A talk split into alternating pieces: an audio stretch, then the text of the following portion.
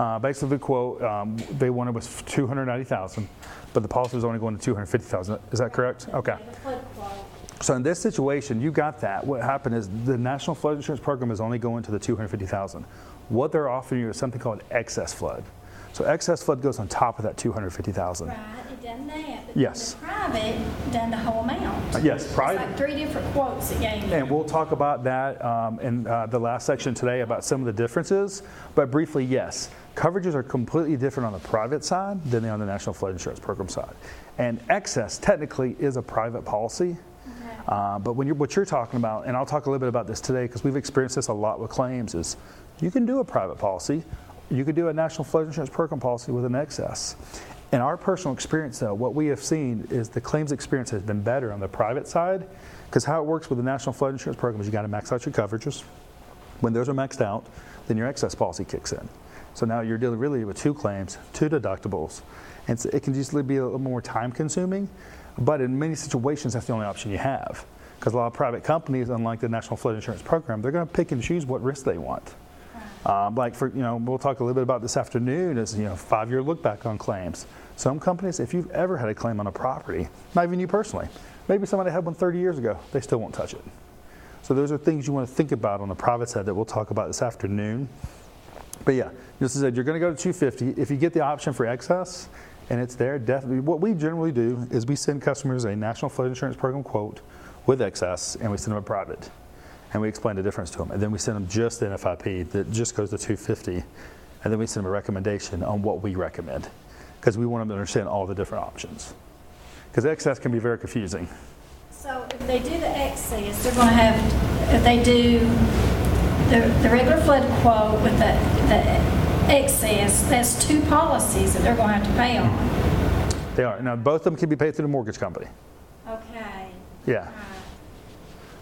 But then the concern you have too is maybe the excess decides to not renew the next year. Maybe it skyrockets. We're seeing that a lot right now, like in Nashville after last year. So to me, it seems like the private would be better.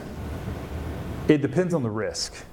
And so that's why I was telling people, we'll talk a little bit about that this afternoon on the private side, but what we're going to talk about is like flood history uh, in that area of, hey, is this private going to pull out? You know, what is the risk score?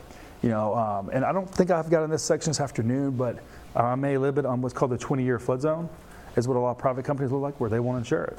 Or, you know, right now, Lloyd's is getting really tight, not just on flood. Um, I think anybody who's dealing in excess right now on any lines will understand that it's rough, isn't it? Uh, our friends in Florida and Louisiana, I mean, I don't even know how they're still in business in some situations. And so those things are making things more struggle, more challenging as well on that excess, because most of that excess is usually through Lloyd's of London or another reinsurer. And so lot of reinsurers are challenging right now on funds and things like that, and it's making excess, you know, very difficult.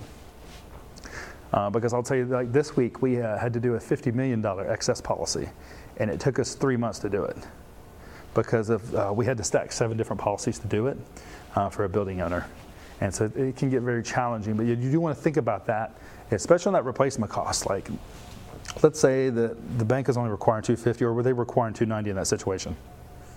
Well, they didn't have a mortgage, but Okay. I had a question about that too.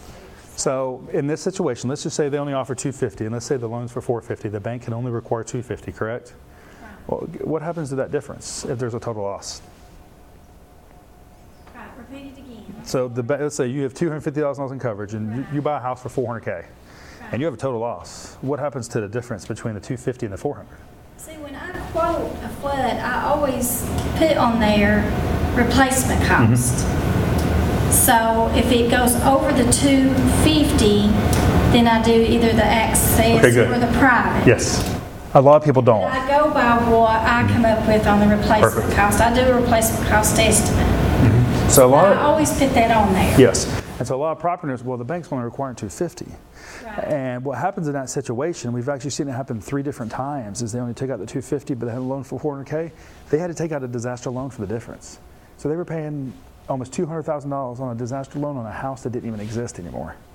And so that's kind of the danger of just doing either what's required or the 250 is there's, and thankfully, Something we're seeing in the banking industry is they're actually forcing that a little bit now.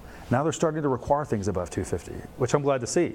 Or let's just say that a property is in a flood zone X, but it's within 20 feet of an AE. Uh, we- We're seeing banks require flood insurance on it now because they're really starting to look at the risk.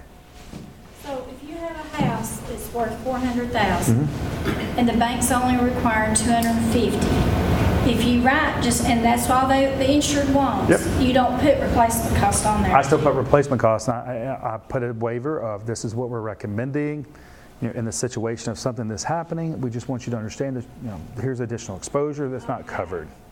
You know, that point of just, just kind of disclosing what the risk is, what the, you know, what could happen. Yeah, I don't want to scare people, but also don't, you know, the first thing unfortunate that happens in a situation like that, they come back to you and say, well, why didn't you do that?